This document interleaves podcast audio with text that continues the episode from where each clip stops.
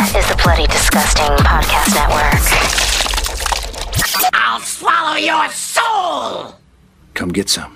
Boils and ghouls, lock your doors and strap yourselves in. From Los Angeles, California, Bloody Disgusting presents the Boo Crew Podcast. Horror news, commentary, reviews, interviews, and more. With your hosts, Lauren and Trevor Shand and Leone D'Antonio. Hello, I'm Trevor, and on behalf of myself, Lauren, and Leo, welcome to the Boo Crew Podcast, episode 286. This time around, you're joined by extraordinary singer songwriter, musician, author, artist, and all round creative force.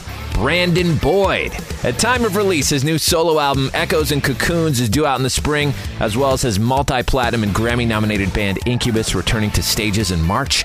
Brandon lets you in to the world of lucid dreaming and controlling nightmares with his new single, Pocket Knife. Hear about his love of horror films and growing up among the shelves of video stores and classics like The Shining. We talk haunted venues, touring with Buckethead, his Evil Dead obsession, interest in the occult, and how it seeped into his own artwork, Ghanese, horror movie posters, and so much more. Episode 286 with Brandon Boyd will swallow your soul.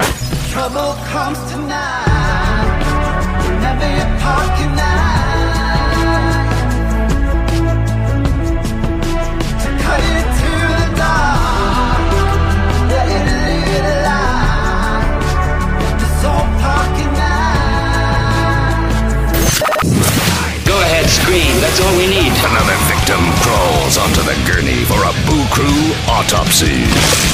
You doing, Brandon? Doing well. How are you guys? Doing awesome, man. Thanks for taking the time to do this with us. We really appreciate it. Yeah. My pleasure. Thanks for having me. The Boo Crew. I like that. Thank you.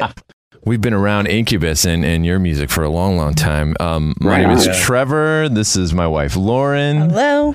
And then we got Leo out there. nice. Hey, Brandon. Nice to meet all you guys. I like that painting behind you. Oh, thank you. That's an insane painting. That's um, Queen Elizabeth I and her personal occultist, John Dee. He's performing a, a ritual for her in her court. Mm. think it was an actual event that happened. That was a crazy stuff. Like he, he was this dude who came up with the um, angelic language. Oh, apparently if you even write the symbols to this day crazy stuff happens personal advisor to the queen through uh, occult means he's got a great has history. somebody made a movie about that? That sounds like something I would watch. not yet which is kind of crazy because he, yeah he's got a really rich backstory And then recently they did an x ray of this painting and then they found a bunch of like skulls surrounding him that they eventually covered up.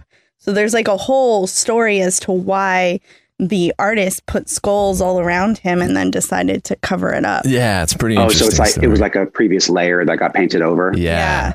That stuff is fascinating to me. There's as someone who I, I've been painting my whole life, and you'll be painting and painting, think you're heading in a direction, and like something will be almost fully formed, and then something happens, and you're like, no, and you start going over it. And so most paintings have multiple layers. oh that's interesting What's your favorite medium to paint? Is it acrylic or oil? Uh, What do you paint? Uh, I mostly use uh, acrylic. That's kind of what I learned with. Uh, I just recently, like as of like a month ago, started experimenting with oil paints.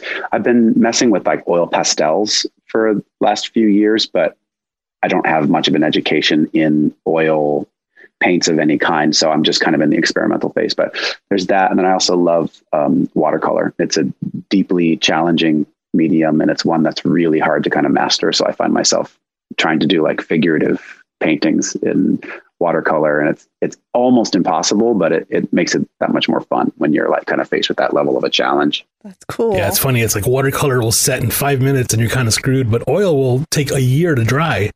And Yeah, uh, exactly. you can change it, swap it up, whatever. But I'll, I'll give Yeah. you one quick recommendation. Uh, check out oil. Uh, sorry, check out walnut oil as a medium to paint. Hmm, i've heard about this. Yeah. It's it's clean. You don't have to use solvent, and um, it won't yellow your your oil paintings. that's good. I wonder if it's less toxic too. It is. that's good. Wow there's like a dog storm happening in my house. Can you guys hear that? Barely barely. It's cool though. It's totally cool. Someone rang my doorbell I'll kick it off with an introduction. We've been recording this time too, but uh, joining Bloody Disgusting's Boo Crew via the Speakeasy Studio is an astounding creative force whose influence has been omnipresent in music and art. Through his work in the Grammy nominated and Billboard award winning band Incubus, he pushed the sound of modern rock to new expanses in an absolutely thrilling and unique way, saturating power with poetry, bringing the music to life with rich descriptions and unforgettable melodies. The Alchemy reached them multi platinum status, selling over 13 million albums worldwide, with no less than 14 songs going to the top 10 alt singles charts here in the US alone. Iconic moments like Drive, Wish You Were Here, Stellar, and so many more. He's an accomplished visual artist and painter, of which he has published several much sought after books that serve as tomes to creativity. He has toured his art in many group and solo exhibits all over the world and has empowered it with awareness and activism. His brand new solo album is called Echoes and Cocoons, due out in spring of 2022. The first single Pocket Knife is out now. We are honored to welcome the incomparable Brandon Boyd. Yeah. what an introduction, man. Thank you. I appreciate that. Well, dude, thank you so much again for taking the time to hang with us and congrats on this next new adventure. Thank you. On this new song, which serves as the gateway to Echoes and Cocoons, we experienced that phenomenal cinema that continues to imbue your recorded output. And it is through cinema that we'd love to begin. Uh, Mm. What is one of your earliest memories of experiencing the power of film? Well, I love this question. You know, I grew up here in Los Angeles, but I grew up kind of like in a more rural part of LA in the Santa Monica Mountains. And um, we had no television reception and um, no cable, but we had a TV and we had a VCR. And uh, we were allowed a weekly ritual of renting a movie or two. So I didn't grow up on like television per se, like TV shows. When I saw TV shows, it was at friends' houses or in, you know, like a shop or something that had a TV on it.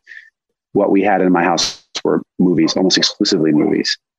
So I there's quite a few that were like my original highly influential films, you know, the ones that kind of like if I was heading in a certain direction, they knocked me off in another direction. One of them is The Shining. I remember seeing that way too young and it absolutely fucking destroyed me. like I was terrified to walk down hallways. You know what I mean? Like I was looking over my shoulder and peeking into dark rooms, expecting there to be, you know, like people dressed as furries performing fellatio on uh, bartenders and things. I don't know. Like, I was constantly just afraid. That movie really messed me up. And then I remember seeing it again in my 20s and being struck that it was still disturbing. But then I started to hone in on the acting and the the shots and the, the general sort of filmmaking of it. And then I watched it again in my 30s, and I've watched it again now in my 40s, and it's become one of my favorite films because of the kind of impact that it had. I've seen it now at like four different iterations of my of my life. Yeah. And so I like kind of like roughly speaking, the halfway point of my life, I'm blown away by this film. Another one was um, Rosemary's Baby. That one really disturbed me from a young age, but then saw it again as a young adult and then as a someone in my 30s and then now like in my 40s. It's like we just don't they don't make films like this anymore. There's so much sort of um, I still love horror films, sci-fi films, but very rarely do you get ones that kind of haunt you in the ways that films from that era do. You know, they stick with you not because of um, something that jumps out at you or something though that's fun and everything, but it's more like the psychology inherent in the plot and the the deeper levels of poetry that was speaking through the filmmaking. So that's a good place to start. I yeah, think. very well answered. So, would you say are, are there any films that have come out in more recent years that you think have have kind of been able to capture that essence, at least in part, a little Mm. bit, something that stuck with you? For sure. Yeah. Um, I remember when I saw, I haven't seen this film I'm about to mention in a couple of years, so I'd like to watch it again because I remember it did have an impact on me. But the others, Mm-hmm. Yeah, that one? Nicole Kidman. Um, yeah, Yeah. I loved the kind of uh, the, the, the dreamy sequence it was able to kind of portray with like the continual fog and the continual darkness and the kind of the stress of the unknowing like why are they there it's like they're living on an island and where is everybody and this whole thing and it goes into a, uh you know borderline gratuitous twist at the end, which I found fun at the moment. I'm not sure how well it holds up now, but I'll I'll get back to you on that. Uh, another one, even more recently, that there were two that really had quite an impact on me. They, it was uh, Ari Aster's two films, uh, Hereditary and um, Midsommar. Yep. Did you guys see those? Oh yeah. Oh, Um, yeah. Brilliant. Hereditary, like I left it kind of disturbed, but also kind of blown away that that Ari Aster and uh, that he had made the decisions that he made. There's this one sort of gripe I've always had with horror films, in that they're usually some kind of not so subtly veiled Catholic propaganda, which is fine because it like you know where we grown up in a Judeo-Christian society, it's like there are certain psychological precepts that are set in stone in our culture. That's fine, but something that I'd always wanted to happen was I really wanted to see the the bad guy win. I really wanted to see the demon persevere. Let's see what let's let's see what happens with a little bit more sympathy for the devil, right? And that's so that's one thing about uh, Rosemary's Baby that I always loved was like, oh wow, they didn't like wrap this back around Right. and you know like have it be like, yay, like everything's fine now. It was like, oh shit, she's gonna be Satan Baby's mom, you know, and I I always I always loved that about that film. And so Ari Aster comes along and oh shit, the demons win. And it's an interesting, um, once again, psychological take on human beings because we are we're so fallible psychologically and spiritually speaking and we so so often and it doesn't get talked about as much but so often the demons of our lives you know the sort of devil on your shoulder so to speak kind of wins a lot of the time. But in films and in storytelling we want to kind of wrap it around to be a happy ending. And that's not really always the case. And so it's interesting and it's courageous from a filmmaking perspective as far as i'm concerned to have show a film where it's like the demon on your shoulder in this case the woman doesn't she like behead herself in hereditary at the end Yeah. Yeah. it's like wow i really didn't see that coming so to, to walk away from a film and be truly surprised especially now um, with so much kind of like pandering that happens in the marketplace it, it, it was refreshing so did you guys like those films Oh yeah, Yeah. obsessed. Yes, and again, yeah. it was one of those things where after seeing it in the theater, just walking out really not knowing how to process it, which Right. isn't isn't something that's very frequent, as you said, with kind of horror films of this day and age. And, and they stick with you, and you revisit it in your head, and you think six months later you like it even more than the first time you saw it. You know? right right Is there any horror TV shows that have impacted you? Hmm, that's a good question. You know, there's she's going to be mad at me that I'm about to tell you this, but my girlfriend of the last four years or so, she likes the horror genre uh, theoretically, but she herself can't really tolerate very much of it. So I have to like sneak off watch horror, horror and like psychological dramas and stuff uh, in different rooms. And so I watch more of them when I'm traveling and stuff. But um, gosh, I can't think of, of. I've watched some of the kind of the Netflix ones, but now their names are escaping me. Like so they The Haunting of Hill House and Yes, thank you. I liked it. You know, it was fun. It it it uh not as impactful, but you know, TV obviously is a pretty different medium, and I- it, it's fun that we live in a period of time where uh, something that's technically like a TV show can be more long form and essentially like you know a few hours longer than even uh, a film. But it's it's interesting because it it's just a different format. It sits in a different place. I, to me, if something is like you know hour and a half to two and a half hours in one sitting, it's more Im- impactful. I remember it more. Maybe I'm just trained in like the old ways because No, I'm 45 years old. I hear you. Yeah, and there's something about consuming it all at once like that for sure. Seeing as your your love of The Shining, did you end up seeing that follow up film, Doctor Sleep, that came out a couple of years ago? You know, I haven't seen it yet, and I was just um, on a walk with some friends of mine around our neighborhood here, and it that film came up, and um, it made it reminded me that I need to sit down and watch that one. Is it good? That my friends were recommending it. Yeah, They said it was it's like very surprisingly good. good. Pretty remarkable. Yeah. Okay. person that did The Haunting of Hill House did Doctor Sleep, Mike Yeah. Flanagan. Yeah, Oh, okay. It's, Yeah. it's really, really, really neat what he did with that, and the, just the power of revisiting the Overlook Hotel is uh, quite palpable for sure. Do they film it in the same place or places? Because the overlook it was it was two locations apparently where they did the original. Apparently, like completely recreated the set from scratch. Yeah, but to a Oh, wow. ridiculous amount of detail. Like they had access to the original blueprints, and you know went over all those crazy design, uh, you know, conspiracy theories and everything that went into that film. They really were able to unravel it when they were kind of reconstructing it. There was a Documentary, right? Yeah. I was just going to mention that. I'm forgetting what it's called. Isn't it like Room Two Three Seven or something like that? Like it, it's named after the room. Yeah. But I watched that doc and I found it interesting, and some of it I could wrap my head around, but then some of it was reaching. It was like really reaching, Yeah. like really. we can't ask the guy, so are we? We're just kind of right. In what ways would you say that uh, the music of film has permeated your melodic choices? Mm. I mean, it without a doubt has had a pretty profound effect.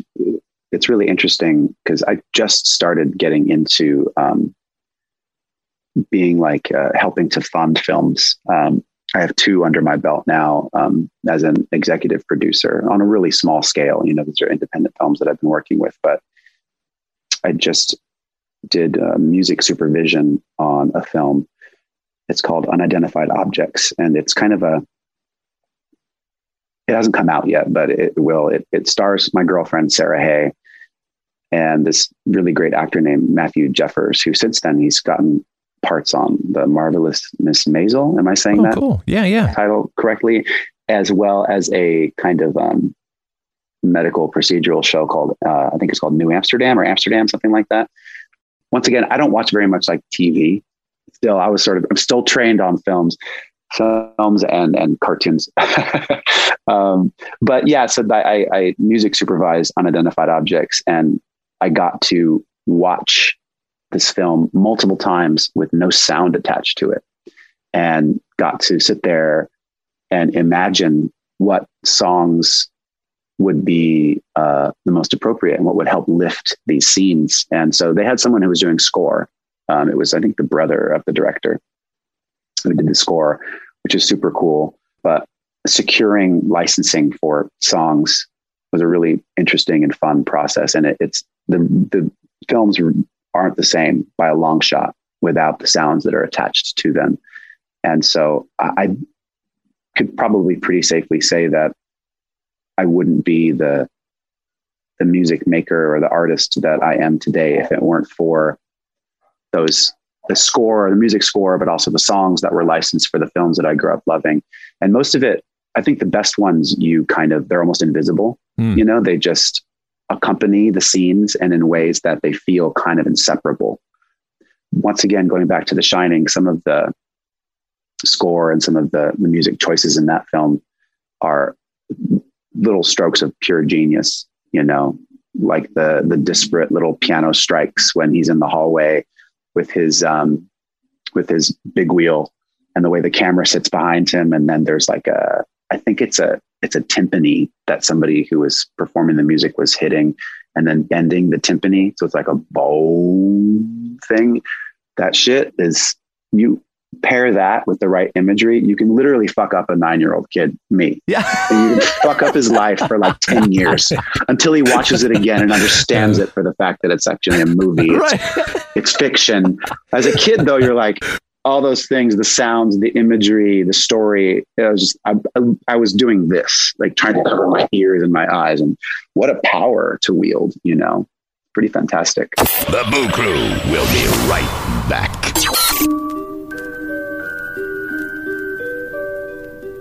It's time to speak of unspoken things. To speak of unspoken things. Of unspoken things. Elizabeth Taylor. Mia Farrow, more haunted than in Rosemary's Baby. Robert Mitchum. Each of them wears a halo of sin. In Secret Ceremony. Their ceremony was the secret. Their lives were the sin. Secret Ceremony. There's something bizarre about it. Twisted. Fascinating. Elizabeth Taylor. Mia Farrow. Robert Mitchum. Out of their secret ceremony comes the strangest strangeness you've ever experienced. From Universal in Technicolor. Suggested for mature audiences. It's time to speak of unspoken things. Secret Ceremony.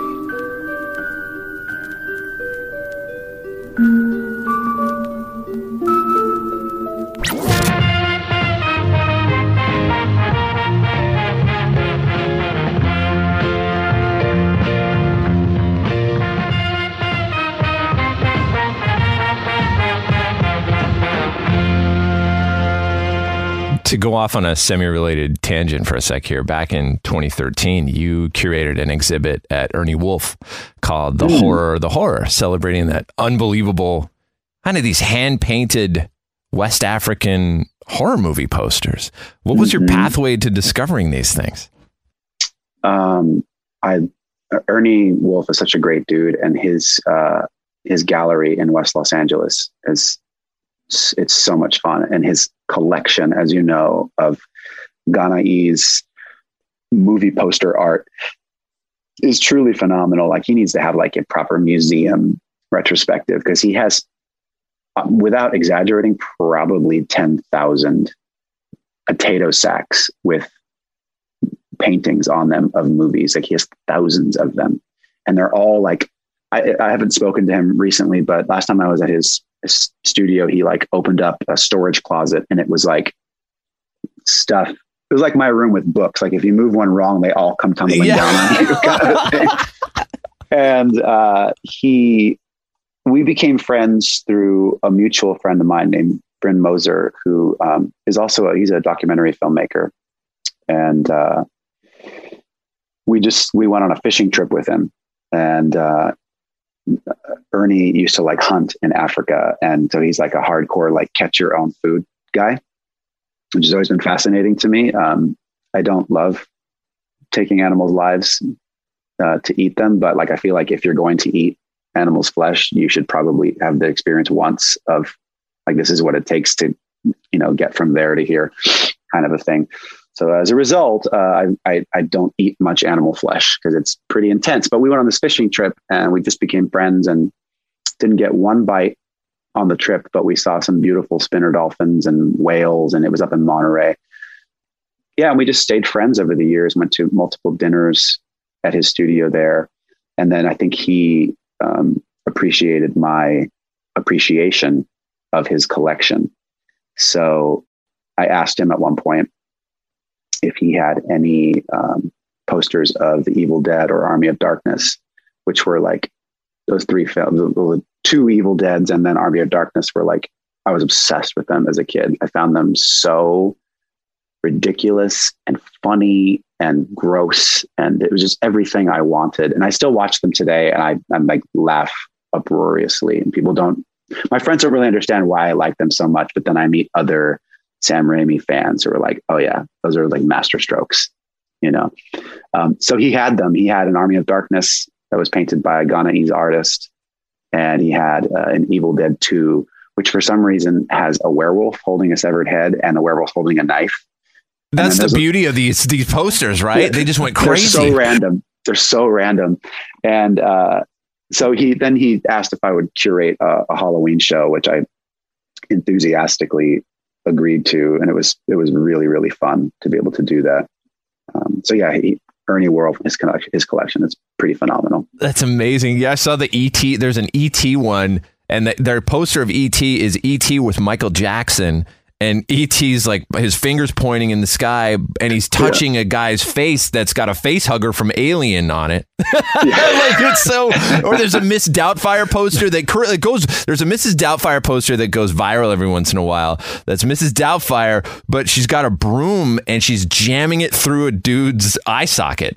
Whoa. it's just nuts. Like apparently they would It's like amazing. roll through West Africa with like a mobile studio with like a generator, a VHS Mm. player, and a television. Show the artists the movie and tell them they could do whatever they wanted to to kind of Yeah. attract people to see the movie. They Yeah. have posters there.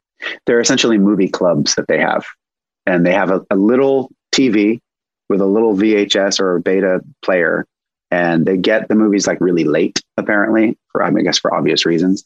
But their enthusiasm for them is palpable, you know, especially the artists. And they're these really popular things, these movie clubs, and that's essentially what Ernie has been cataloging all these years. These great movie clubs and the artists that paint the posters to advertise them. Have you gone to the Mystic Museum to see their Evil Dead exhibit?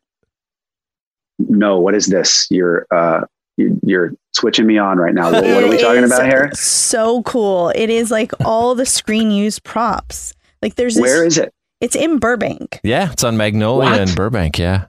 It's called the Mystic Museum. Yeah. It's incredible. Yeah. They just opened that show, I think like a month ago. Yeah. It's an art gallery, and then they have the, you know rotating galleries in, in, inside, and, and their current one is the Evil Dead, and it was yeah basically someone at Ghost House Pictures unearthed a storage shed full of all the stuff from the Evil Dead films, like everything. I'm looking it up right now on my phone. You guys are blowing my mind. I know what I'm doing this weekend. it's pretty Oh spectacular. my also to see that that stuff is still intact. I'm talking like prosthetic heads that you'd recognize of the girlfriends, like everything, boomsticks, tons of Necronomicons. They had so many different Necronomicons too that they made for the thing.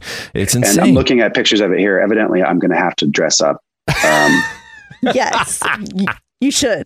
to go. Maybe I'll leave the chainsaw at home. But, you know, so your your first solo art show is back in 2008 had a bit of a paranormal slant to it. Uh, ectoplasm. Uh, What Yes. inspired that? as I'm sure is becoming pretty self-evident based on our conversation, I've a long fascination with the occult, uh, the, the the idea that there is a world alongside our own, or the, the idea that there is potentially a world alongside our own. So that also has led me into um, some of these like multiverse theories and um, alternate dimensional theories. I, you know, everything in that regard, I, I I take with a, a relative grain of salt, but I love the ideas that get thrown around around these things. Some of them have more sort of scientific weight than others. I don't know what the current status is of the viability of the multiverse theory, but to me, if these if these things are real, uh, heavy if uh, if they're real, it would explain a lot of quote paranormal activity. But uh, I'm digressing a little bit. Going back to your your question, um,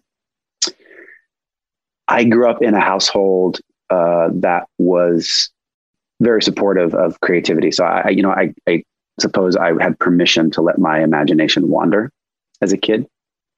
And um, my grandfather, my my mom's dad, was just a library of ghost stories and stuff that he'd heard, stuff that had happened to him and his family, and it was just a, a, a hot topic of conversation from as long as I can remember. And um, I just became fascinated with the idea that there could potentially be something alongside our our physical, tangible world. So it, uh, in no small way, has had a pretty significant effect on my imagination. So all that being said, there was a really great exhibit at the Met in New York um, where they basically had a really, really extensively curated collection of what was called spirit photography Mhm. from uh, the earliest days of uh, uh, photography, like when the, the the technology of capturing light in a box, you know, first came. Very quickly on the heels of it was uh, were people who um, I think were in the right place at the right time and and ready and willing to exploit some of the um, mass grieving that was going on as a result of World War One. So um, these photographers paired up with like spiritual mediums, and they um, uh, people would pay them to do seances, and they would produce uh, what they called evidence of the spirit world through photography, and uh, it's called spirit photography. So they would capture with long exposures, you know, everyone sitting around at a seance at a table. And I'm, I apologize if you guys are already fully aware of this. I'm telling you things you already know, but they would have pictures of their lost loved ones and they would like really quick. So it was like a blurry outline of someone that they knew while they had their eyes closed in the thing. And there was a long exposure picture. And then they would give them to them and be like, look, your, your son is fine. He, he's in heaven and he came down to visit you. And then it got really elaborate with some of the mediums who would produce what they called spirit matter or ectoplasm. They would produce it from their mouths and from their ears and from their genitals and all these wild things. And most of it was probably a ruse, but who knows? I mean, they're, they're, I guess it in a in an infinite universe there is infinite possibility. Maybe 0.1 percent of these mediums was like the real deal, and they were in some kind of contact with another world. Who's to say? Anyway, all that being said, I was fascinated with it, still am. And so that first series of paintings that I showed this was essentially um, me expressing my fascination with spirit matter or ectoplasm. I think the first time I heard the term ectoplasm was from Ghostbusters. Yeah, I think us too. But yeah, that's yeah. it's so cool when you look at all those old photography. I know exactly what you're talking about. All the emitting things from yeah. mouths and stuff. So how was that part done when they would, you know, have that? Was that still double exposure and, and things like that? How they would do that? It was a lot of it was really clever sleight of hand. Some of the materials have been uh, analyzed historically, and most of it was like really fine muslin, like really fine cloth materials that were mixed with like pig's blood and interesting. You know, there's any number of ways that they would go about doing things, but these are darkened rooms, and these are highly um, impressionable people who are grieving and desperate to have some kind of contact. You know, so it, it's one part like really kind of callous exploitation, and one part high level of creativity, and uh, one part desperately hopeful. It's like all these things. It was like this crazy cocktail of of um, ideas that kind of all converged at one point. There's a beautiful book that the Met put out called A Perfect Medium, you can see a lot of the photography and stuff that's in it. It's if anyone is like interested in uh, historical uh, occult phenomena, especially in like the Americas, it's a really cool book, The Perfect Medium. Have you ever played a haunted venue? I'm sure you must have. And was it crazy? Yeah. And yeah. any experiences that you've had? We did. I mean, there's been quite a few. Um, a lot of the venues that we've played historically are, are, like old. Some of them are really old. I mean, we played like uh, the first time we played in Prague, the venue we played at was in a mall, but the mall itself and the air, especially the area around the venue, used to be a prison. And so the dressing rooms were still literally like holding cells. Wow. Wow. And the vibe in those place, in that place in particular, was really strange. It was really, really weird, like a little too old. You know, it had like old stuff attached to it. The one that's that comes to mind the most prevalently, though, is we were on tour with um, the band Primus in 1999. It was at the very end of the year in 1999. There was another artist that was on the tour as well. His name is Buckethead. Do you guys know Buckethead is? I'm obsessed he with Buckethead. Buckethead. That's so funny. Yeah. he was doing wild. the full like nunchuck yeah. solo and guitar yeah. solo and everything. Yeah. Um, but we did this place called the Eagle Ballroom, which is in where was Jeffrey Dahmer from? Wisconsin, wasn't it? Wisconsin. Thank you.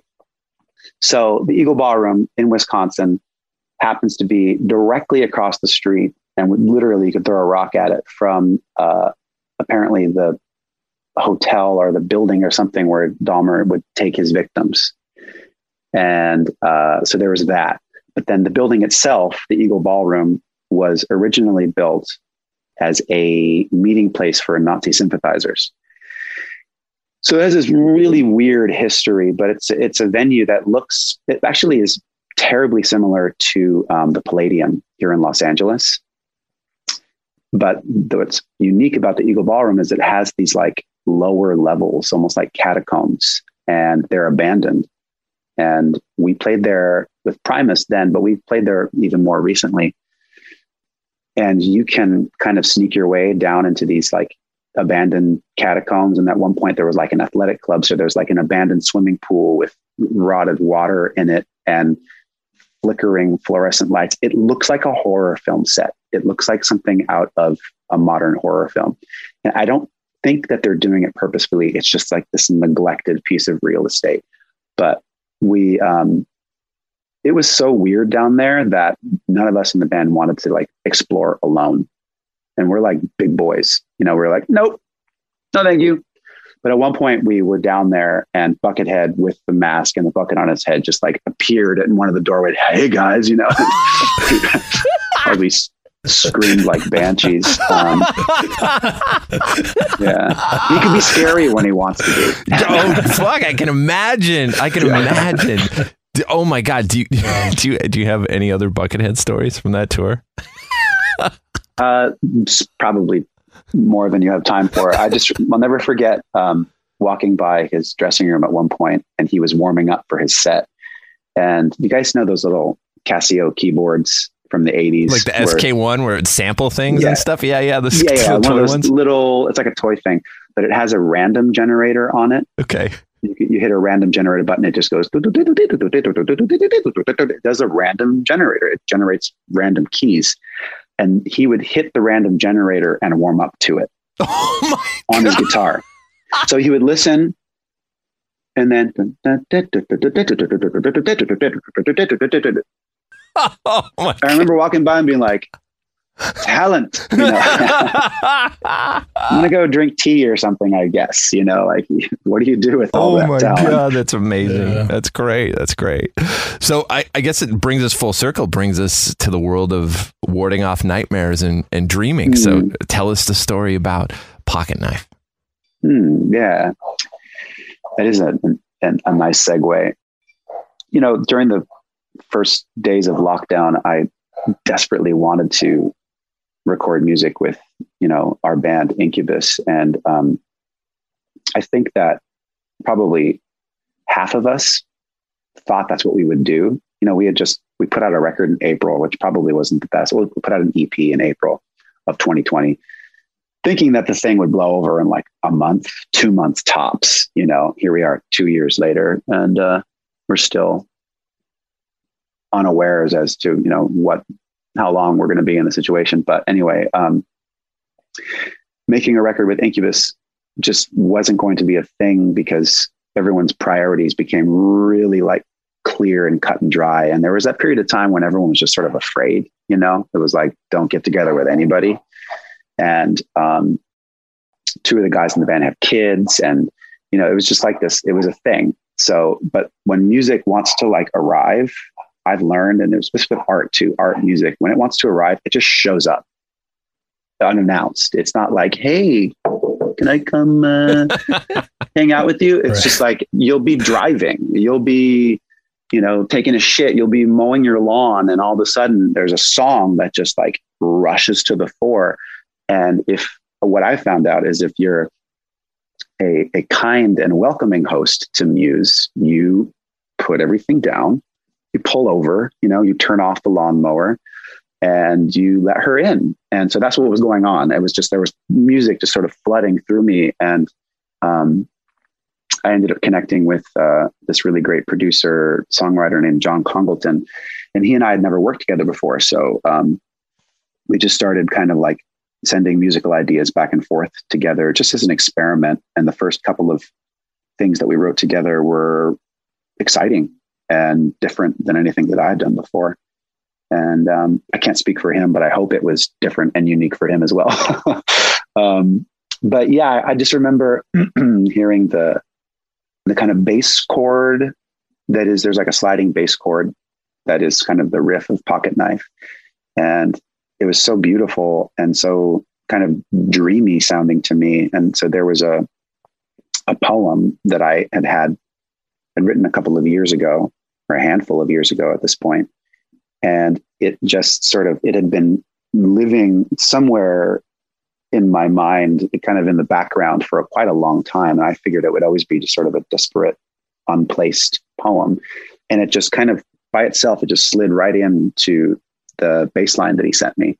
And then a melody was just right there with it. And so it was one of those songs that like already existed in a way, you know, it like existed in the ether somewhere. And then just the right circumstances hadn't come to the fore yet. But then they did being in lockdown with nothing else to do but like paint and write music just sort of arrived. But the um, I'm sorry I'm talking so much. I'm freshly No, no, caffeinated. we love it. No, Um, this is great.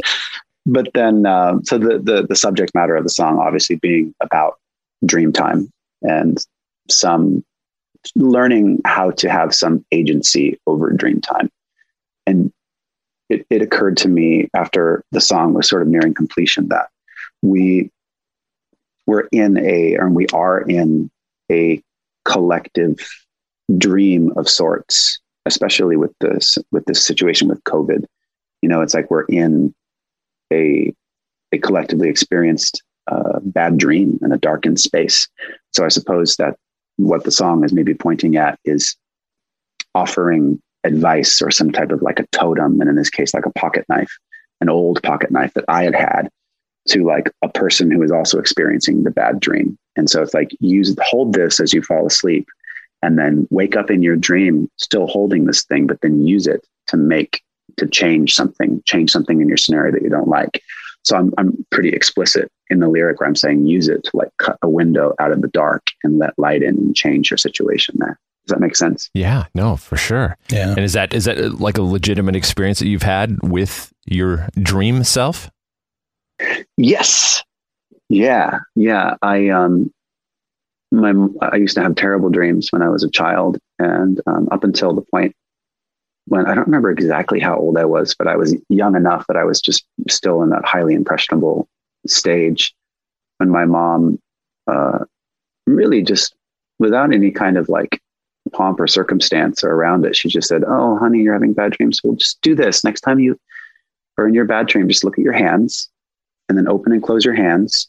And if you can do that, then you can have control over your dreams. And if you don't want to have bad dreams anymore, you don't have to." And I was like, "Oh, thanks." So, like literally that night, I'll never forget this, but I remember the dream too. Um, it was like a witch or something, some type of a scenario where there were people in like dark robes coming towards me or something. And the sky was going gray and it was like this foreboding feeling. I must have been like six years old, seven years old or something.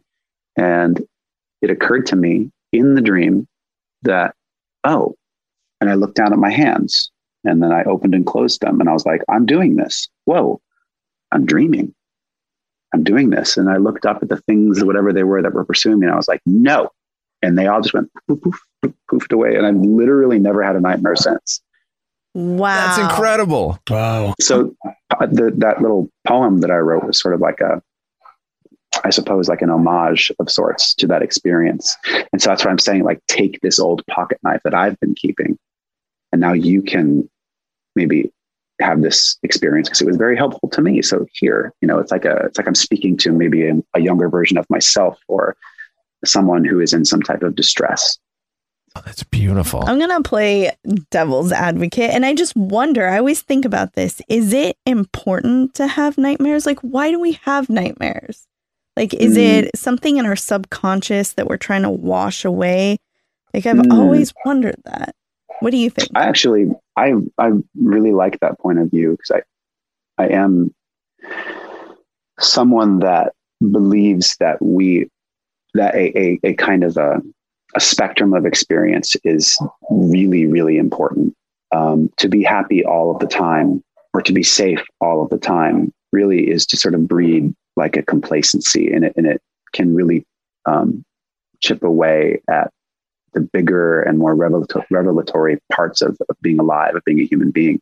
So there's this strange old adage where it says like the the more kind of like complicated uh, or trying of a childhood you have, the more interesting uh, an adult you become.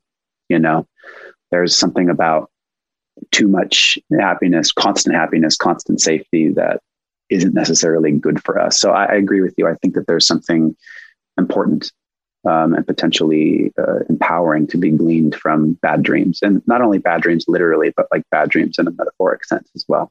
Yeah, working with producer John Congleton on uh, Pocket Knife, were there any new approaches to songwriting than what you've done many times over the years with Incubus? Yes, yes. Um, it was the first record that I've ever written with someone and uh, was never once in the same room with them. Uh, so we did the whole thing remotely. Uh, we would email and FaceTime and call back and forth. But it was during the period of lockdown where it was like you're not in the same room with people that you don't know really well and you're not willing to. So I was, it was just like my girlfriend and I and our dogs.